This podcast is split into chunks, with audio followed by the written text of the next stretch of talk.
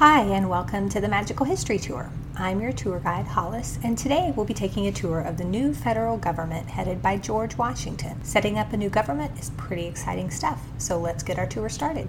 In the spring of 1789, the new federal government took power. This, of course, happened after the first federal elections, and the temporary capital was New York City. George Washington was elected unanimously in the Electoral College, and his inauguration took place on April 30th, 1789. Now, these first years of the new government were very important in shaping the structure of American politics and government for years to come. Though he dressed very simply at his inauguration and said that he was content with a plain Republican title, Washington could be counted as a nationalist, one of the elite. He was very quiet and reserved. He was really not a man of the people, as other presidents would be called later. He rode around town in a pretty grand carriage pulled by six horses, sort of like British royalty. He will personally deliver his addresses to Congress and receive an official reply from both houses. Those were customs that will be continued by John Adams, who will be the second president. But some of those things will be ended by Jefferson, who thought that they were too much like royalty.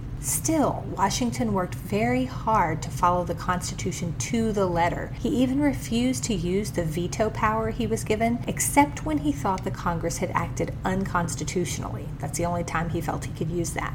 As the government is officially in power, Congress will move quickly to establish departments to run the executive affairs of state. Washington will appoint Thomas Jefferson as his Secretary of State and Alexander Hamilton to run the Treasury. Henry Knox will be the head of the War Department, and Edmund Randolph will run the Justice Department as the very first Attorney General. So Washington is a president who consults others regularly. He spoke with these men frequently during his first term to discuss matters of policy, and this group will eventually become known as the Cabinet. That's an institution that has survived to this day, despite the fact that there was never actually any constitutional authority given to them or any legislation that enabled him to create the Cabinet. He just set up a group of people that he could come to when he needed things, and that becomes a cabinet. But Washington was very, very powerful, and he had a very commanding presence. He still understood the importance of national unity. The people that he chose were people from all over, and they had different viewpoints, and that's kind of what he wanted. His style of leadership,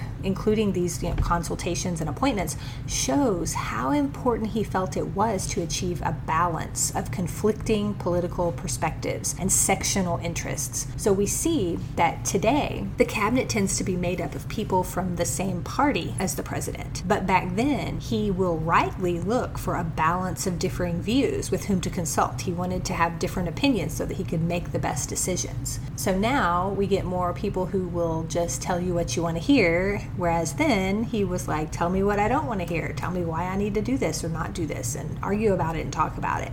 The Judiciary Act of 1789 was probably the most important piece of legislation to emerge from the first session of Congress. This empowers Congress to determine the number of justices on the Supreme Court. It also creates a system of federal courts. Now, nationalists wanted a really strong federal legal system that would provide kind of a uniform code of justice throughout the country. However, localists in Congress were able to preserve local community autonomy. So, for example, if you stole a candy bar from a store and you got in trouble, trouble and they turned you in, in a nationalist perspective, you would go to a federal court.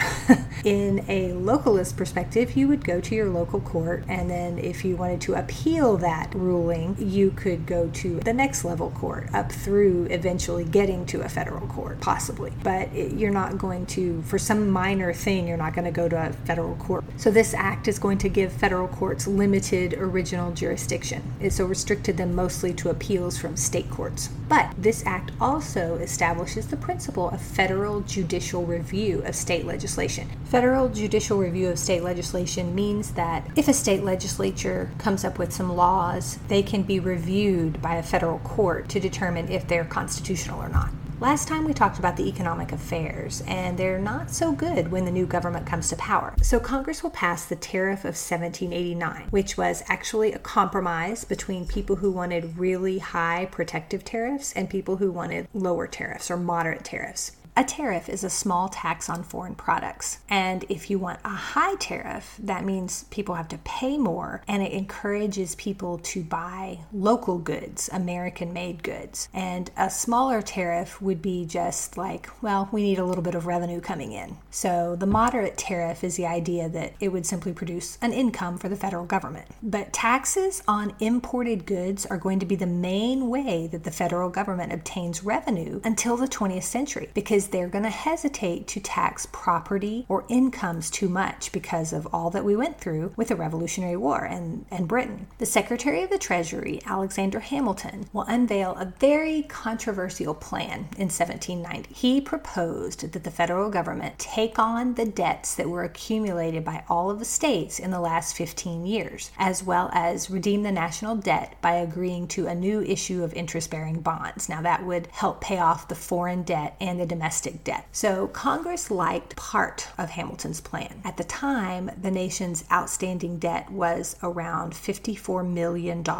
That was made up of the debt from the war, including foreign creditors, uh, as well as loan certificates the government had issued its own citizens and soldiers. And they said, yes, we do need to definitely pay off the foreign creditors as soon as we can because we don't want to look like we're a country that's not paying its debt. So they decide to endorse the part of the plan to pay off the 11 million that they owed foreign creditors. But they did not like the idea of funding the domestic debt, paying off our own debt, which is money we owe ourselves, which was about $27 million.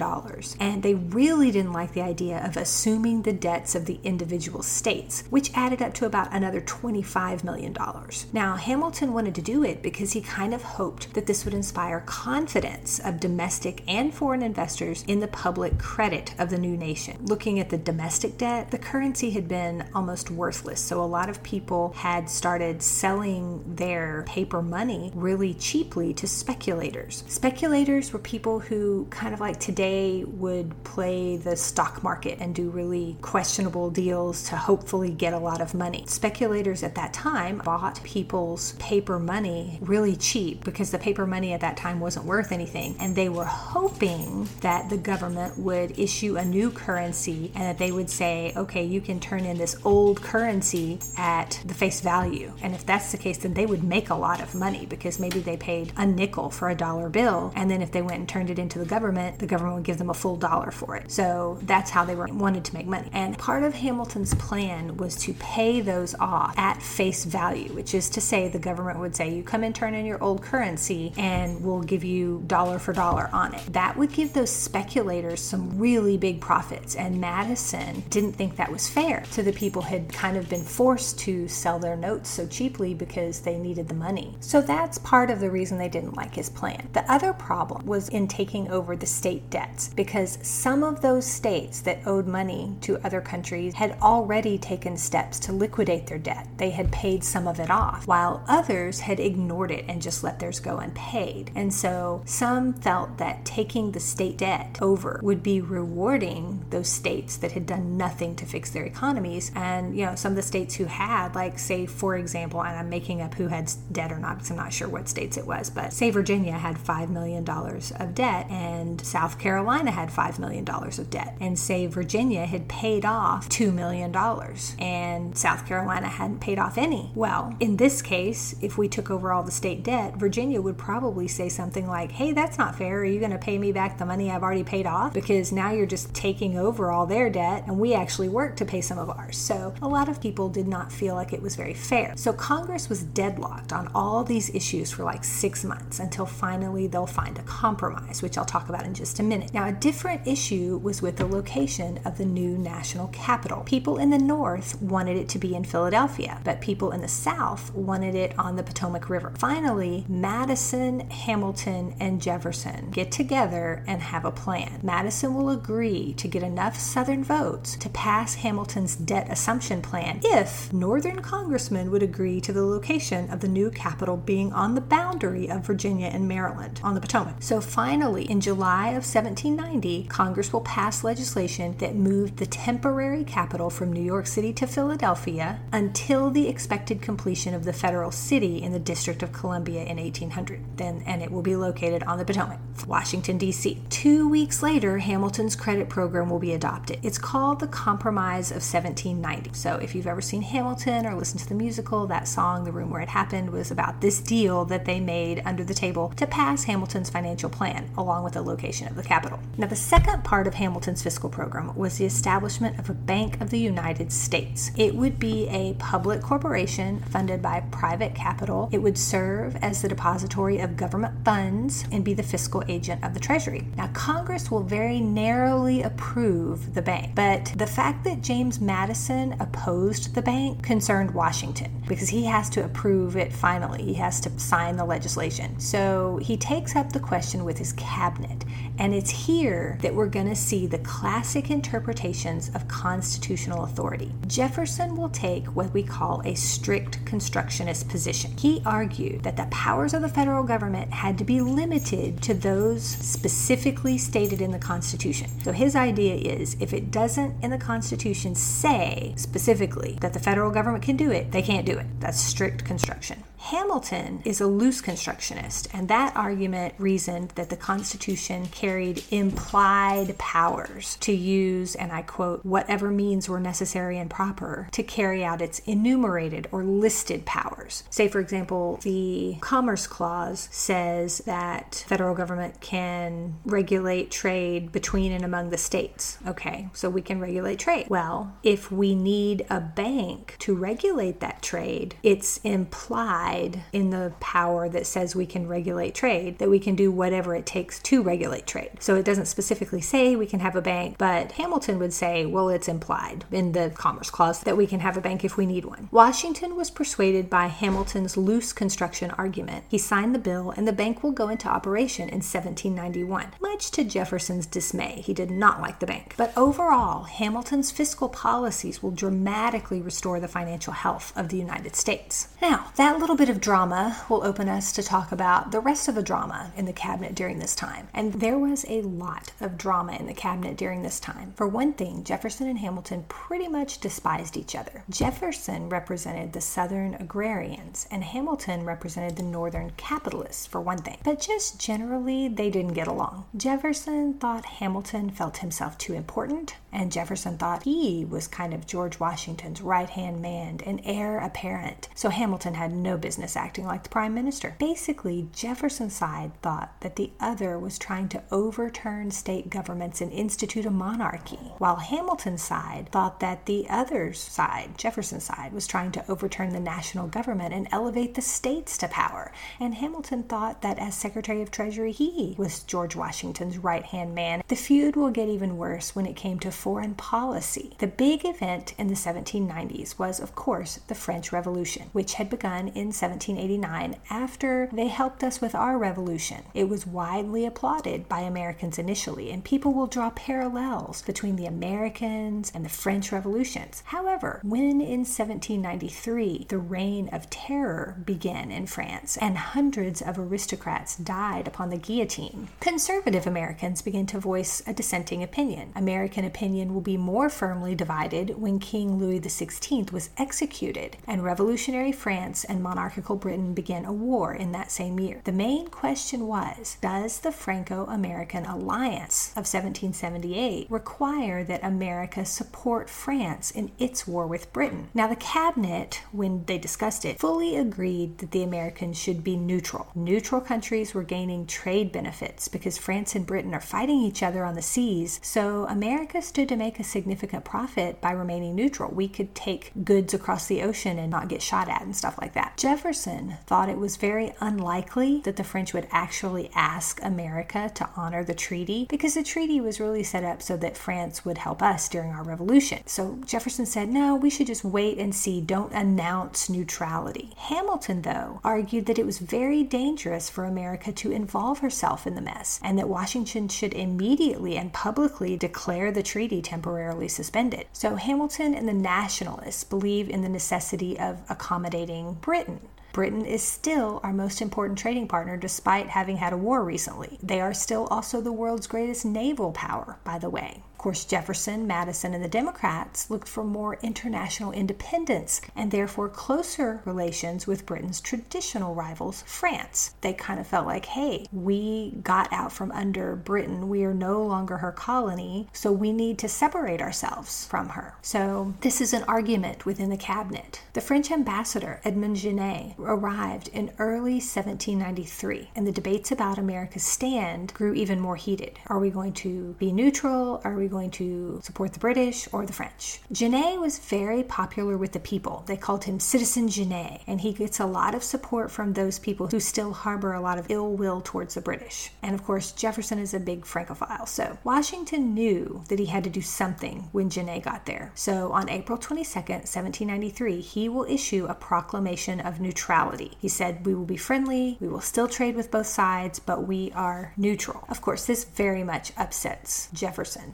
Hamilton and his supporters were really happy. Hey, he picked our side again. But Jefferson and his supporters were far from it. And a lot of the Jeffersonians will organize societies that sympathize with the French, and they would use these societies as a way to organize political opposition to the Washington administration. And Washington, of course, gets very upset about this. He denounced these societies as attempts to destroy the fabric of government. Now, at this point, Genet looks around and he thinks he has the upper hand. And he demanded that Washington call a special session of Congress. He like publicly said, Washington, you should call a special session of Congress and debate neutrality because obviously not everybody agrees. And that gets him into trouble because Jefferson, who had actually been a good friend of the ambassadors, will denounce him as hot headed. And he said that he had been indecent towards the president because Jefferson is like, Yeah, I don't like what Washington did, but you can't talk about our president like that. And everyone else felt that way too. He'll lose most of his other supporters as well when he criticizes Washington because while they might not like what Washington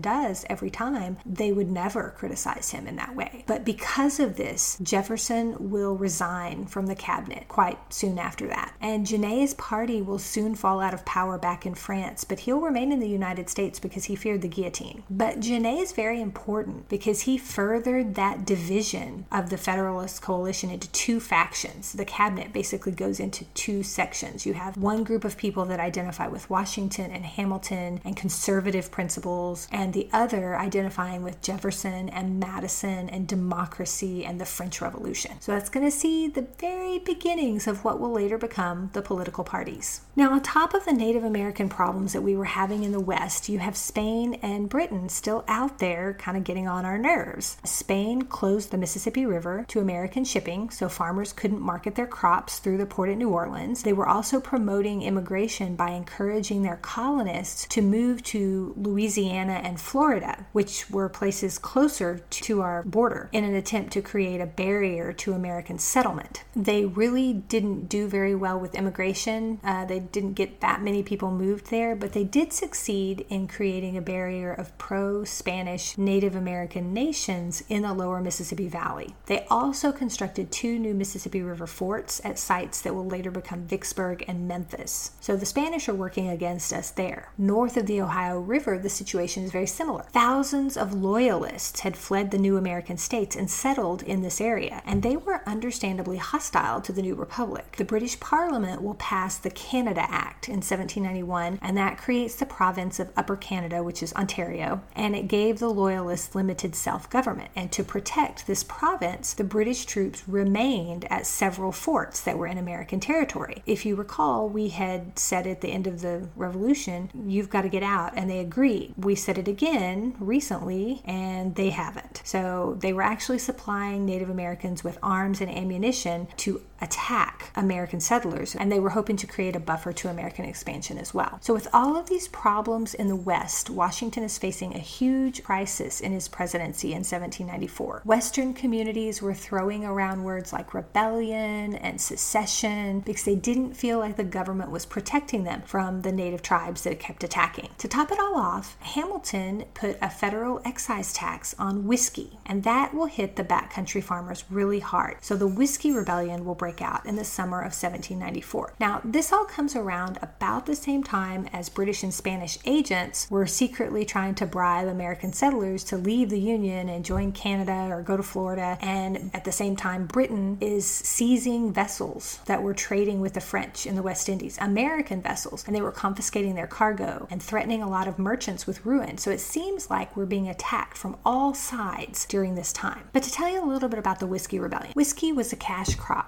Westerners could not ship their grain on the Mississippi River, though, because the Spanish had closed it to traffic and would shoot at them. Now, the cost of transporting grain over the Appalachians was prohibitive. A pack horse could carry about four bushels of grain, but that's four bushels minus what the horse ate on the road, and you get it all there, and it doesn't sell enough to pay for the journey. However, a horse could carry the equivalent of 24 bushels of grain if it had been converted into liquor. Now, a gallon of whiskey could actually sell for 25 cents or more, and so that would provide a small profit of about 7 cents on the gallon for the farmers. Hamilton's excise tax of 1791 was 7 cents on the gallon, which basically wiped that profit out. So, Western farmers had no way to get their crops for sale anywhere and make any money. So, similar to Shays' Rebellion in 1786, the Western Pennsylvania farmers will rough up tax collectors and riot in river towns. Now, Washington and Hamilton, who had really been alarmed by the Shaysite disorder back in 1786, recognized an opportunity to demonstrate the weakness of the old Confederation government and the authority of the new government. So, the president himself will set out at the head of 15,000 troops to suppress the rebellion. Once the rebels scattered, he will leave the expedition and leave Hamilton in charge. Hamilton will push on. He'll arrest a few men who were tried, convicted of treason, and sentenced to death, and then Washington will come in and pardon them, showing his contempt for the rebels and the fact that he did not thirst for blood. Basically, though, they had to ask where the rebellion was because it wasn't really big enough for them to find it. In one sense, the suppression of the Whiskey Rebellion was a farce. An army as large as the one that defeated the British was organized to crush a rebellion that its commander couldn't even find. But the political significance of the Whiskey Rebellion and its suppression was profound. By taking swift military action, the government made it clear that it wouldn't tolerate activities that violated national laws. Additionally, it showed the national government's right to enforce order in a state with troops raised in other states. But the Westerners will resent this enough to ensure that when political parties do fully emerge, the people of the frontier would not be voting for the Federalists.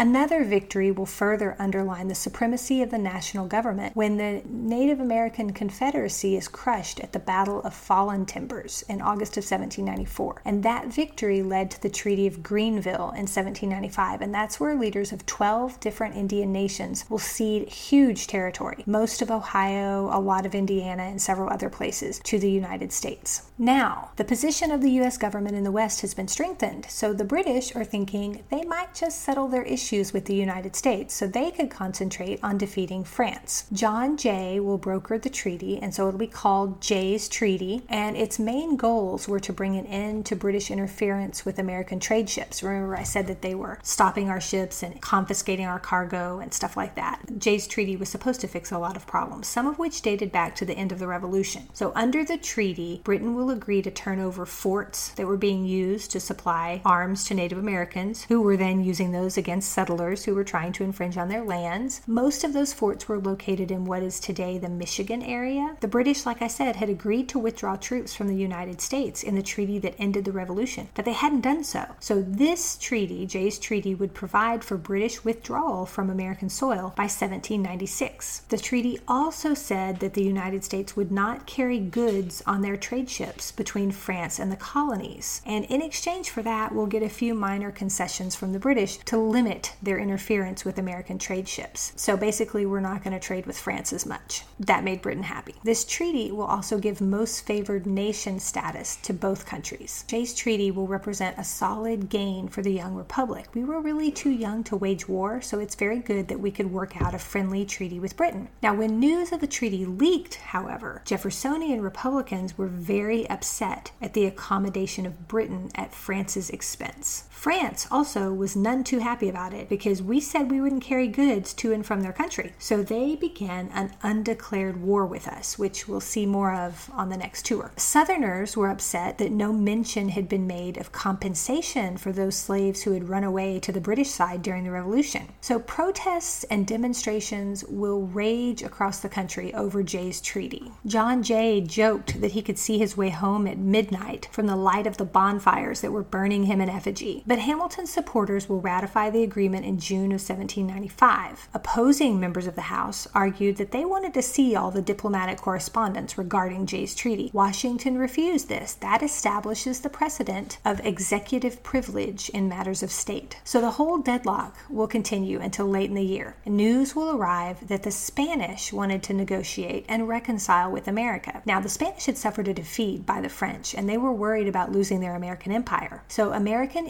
envoy Thomas Pinckney will negotiate a treaty in which Spain agreed to a boundary with the United States on the 31st parallel, which kind of fixes all of the problems that we had with them regarding questionable land. We both signed individual treaties with Britain at the end of the Revolution, and we both had land that we claimed that was the same. So, this will take care of that. It will also open the Mississippi to American shipping. Under the agreement worked out, which was called the Treaty of San Lorenzo, which we also call Pinckney's Treaty, the Spanish gave up trying to rule this area of land that was disputed between the United States and Spain. So thousands of square miles of new territory were added, parts of Mississippi and Alabama, basically. In addition, the, the treaty will prevent Spanish military forces from interfering with American ships on the Mississippi River, and it will allow American products and products destined for the American West to be loaded and unloaded in New Orleans without being taxed, both of which fix the problem that the Whiskey Rebellion had highlighted. So, this treaty is going to make the Jeffersonian Republicans very happy. However, they were encouraged to vote for Jay's treaty in order for Pinckney's treaty to get approved. So, in that way, everyone won. You vote for ours, we'll vote for yours. These two treaties establish American sovereignty over the lands west of the Appalachian Mountains. But the whole ordeal will cause Washington to refuse a third term in office.